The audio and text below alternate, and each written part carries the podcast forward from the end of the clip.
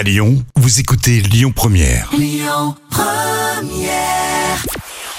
Bonjour à tous, c'est TF1 qui s'est imposé hier avec le film Chamboule tout et Alexandra Lamy au casting.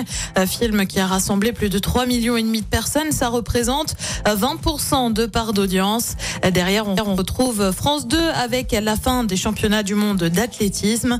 M6 complète le podium avec Capital consacré à ceux qui gèrent nos vacances comme le Club Med ou encore Air France. Il est de retour et oui, il nous en a fait des frayeurs, hein, le Michel, mais il revient bien dans Vivement Dimanche sur France 3.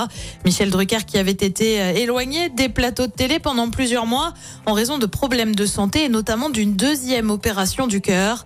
Il a donc fait son grand retour hier et franchement, c'était plutôt touchant. Merci infiniment. Merci de votre accueil qui me va droit au cœur.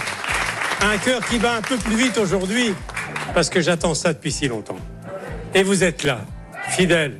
Merci de vos encouragements, de m'avoir soutenu pendant ces longs mois. Eh ben, je suis content d'être là. On est à noter que pour cette reprise, un soignant était présent en coulisses pour s'assurer de l'état de santé de Michel Drucker, qui va fêter ses 81 ans dans deux semaines. Et puis du changement du côté de CNews, l'interview politique de 8h10 n'est plus animée par Laurence Ferrari.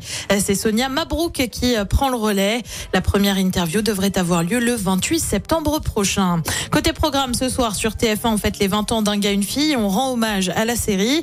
Sur France 2, c'est aussi une série avec les filles du feu.